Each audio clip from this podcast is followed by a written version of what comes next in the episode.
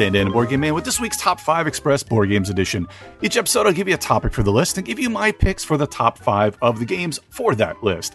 Today, thanks again to Matthew's college roommate over on the Major Spoilers Discord. I'm going to do sort of a top five of board game terminology, so to speak. Uh, I'll cover a bunch, so it's not sure I'll have kind of a top five or anything. Just a, it's more of a quick show of just some common terms that I generally use. Now, I try to usually give a good definition when I do a top five of a certain type of game, but still, when I talk about games on here or on Munchkinland, I sometimes forget people might not know some of the terms that I use. So I'm sorry about that for anybody that if I kind of go too fast or gloss over certain terms.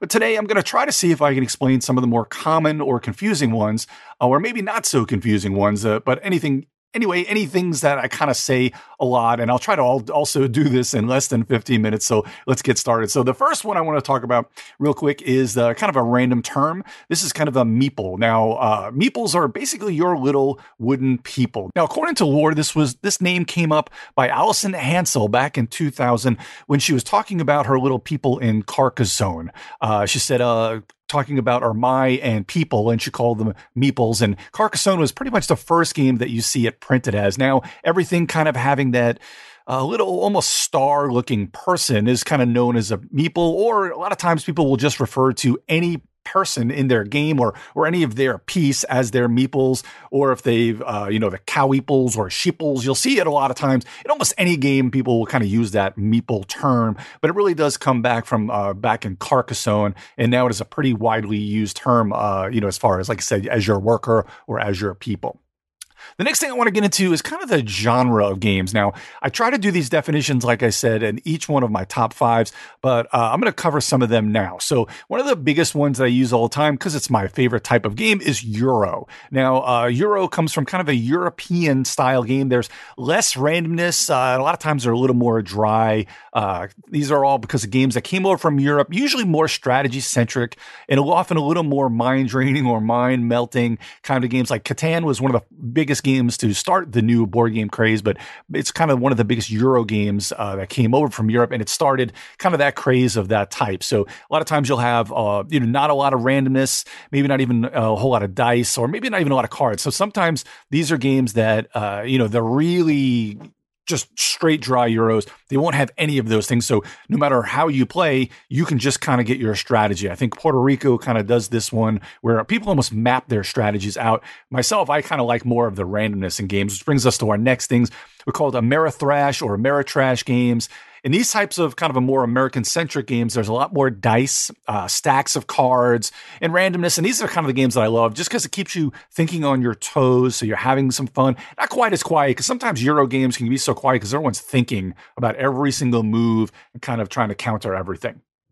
There's also kind of war games, probably things that most people will know, but a lot of times these war games can have chits and counters and uh, just kind of uh, a lot of or even minis and lots of rules and lots of tables and things like that. So a lot of times they uh, started from kind of replaying battles in history or armies versus armies. And I know there's probably a big history of kind of generals and stuff using these things to kind of get their tactics and strategy down for things. But even if you look at things like Warhammer, they've kind of stemmed from this as well.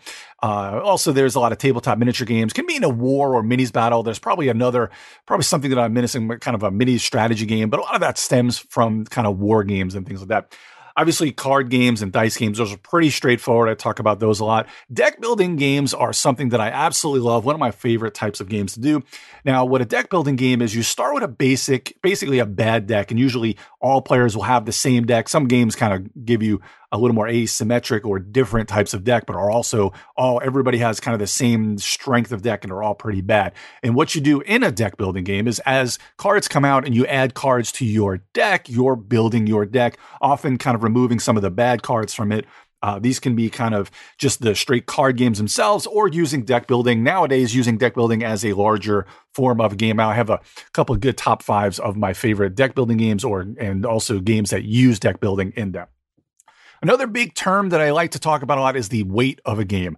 Now, uh, a lot of times there's there's often, and especially in BGG, there's kind of five basic weights. There's light, medium light, medium, medium heavy, and heavy. And they kind of on BGG go from a one to five. Uh, so I want to give you some examples. So a light game, kind of Looping Louie, Chutes and Ladders, apples to apples. Those are usually your really light like games it doesn't take a whole lot. You can explain it usually in about 10 minutes and just play it pretty easy. And a lot of times, maybe not necessarily doesn't correlate to how much strategy is involved in the game, but just kind of how easy it is to get into the game. Now, your medium light games, which is kind of like you're maybe between one and two or 1.5 to 2.5 in the wait stay. So you're looking at things like Ticket to Ride, Yahtzee. I think even Catan could be a medium to light game because it doesn't take much to learn that game. And again, the overall strategy and how d- deep you can get doesn't really kind of factor, in my opinion, to the weight of the game. Now, your medium games.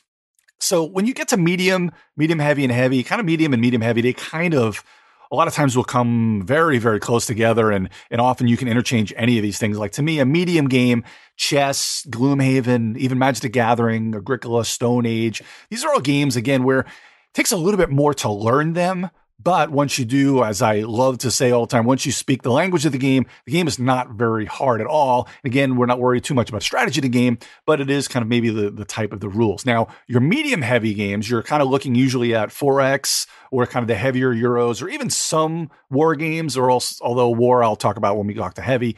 Now, you're looking at Sid Meier's Civ, Le uh, through the ages. These are kind of, you know, usually a lot of times a longer game and just a lot more rule centric again, where you got the medium heavy, but just not too over the top heavy. Now, what we're looking at kind of the heavy, a lot of times in BGG, you're looking at the ratings of four and up in heavy scale.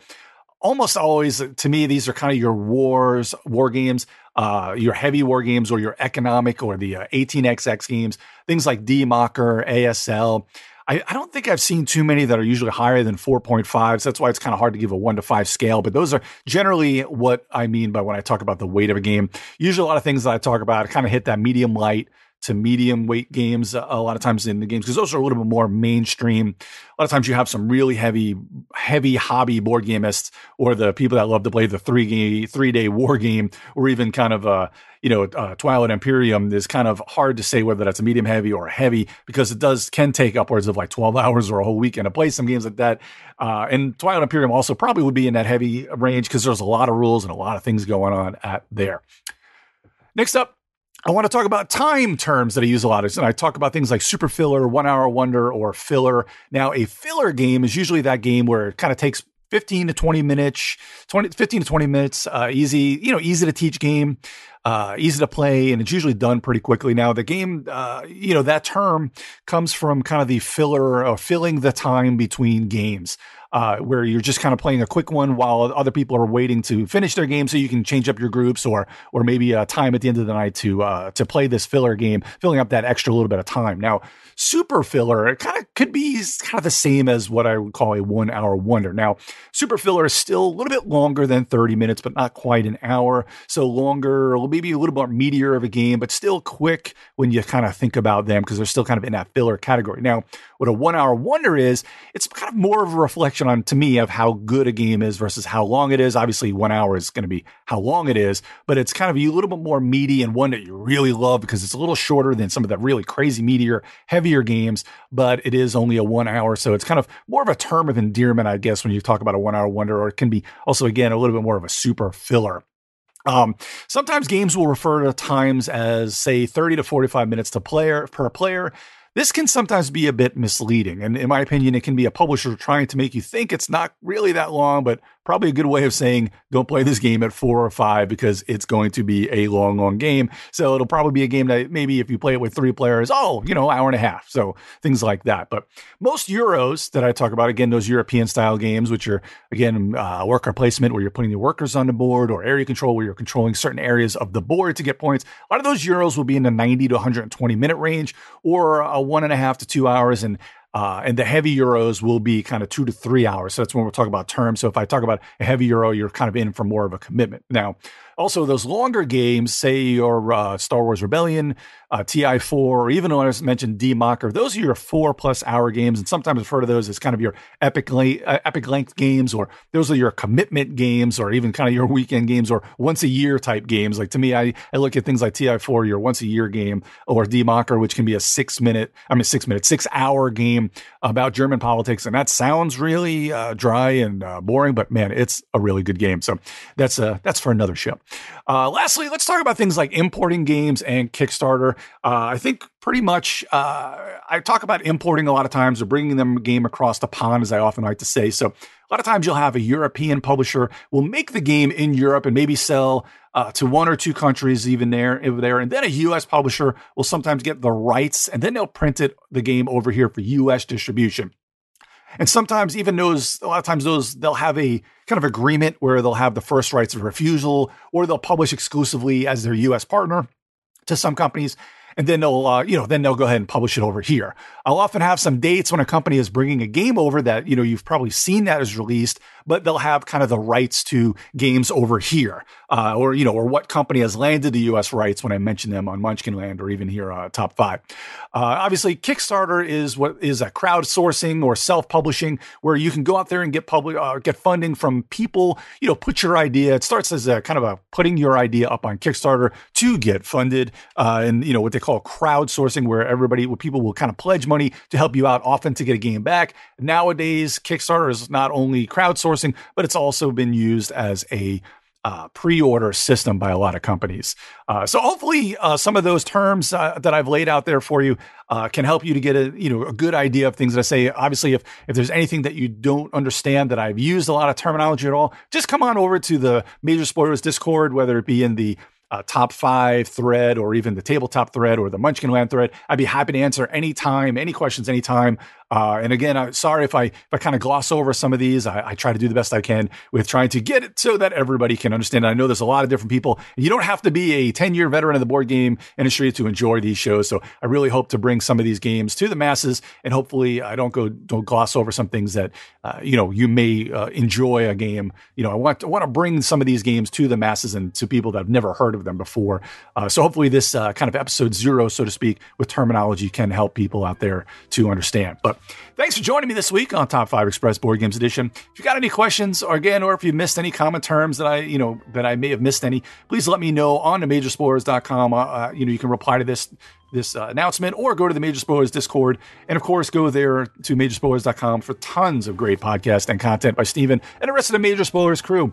I'm Dan Dan, the Board Game Man, and you can find me at Geek Jock Dan or on the Geek All Stars podcast, the Munchkin Land podcast here on Major Spoilers, where I give a twice a month, 10 to 15 minute board game news show, or as contributor to TMSBM, where I do a board game segment with Scott and Brian. I'll be back soon with more top five goodness, but until then, grab a new board game and have some fun with family and friends.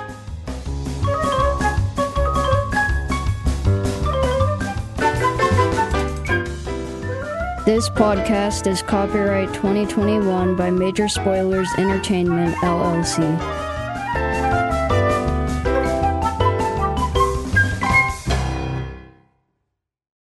It's the Kia Summer Sticker Sales Event, so give your friends something to look at, like a B&B with an ocean view, an endless field of wildflowers, or a sunset that needs no filter.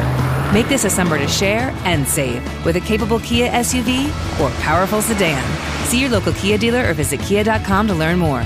Kia, movement that inspires. Call 800 334 Kia for details. Always drive safely. Sale applies to purchase of specially tagged 2024 vehicles only. Quantities are limited. Must take delivery by 7824.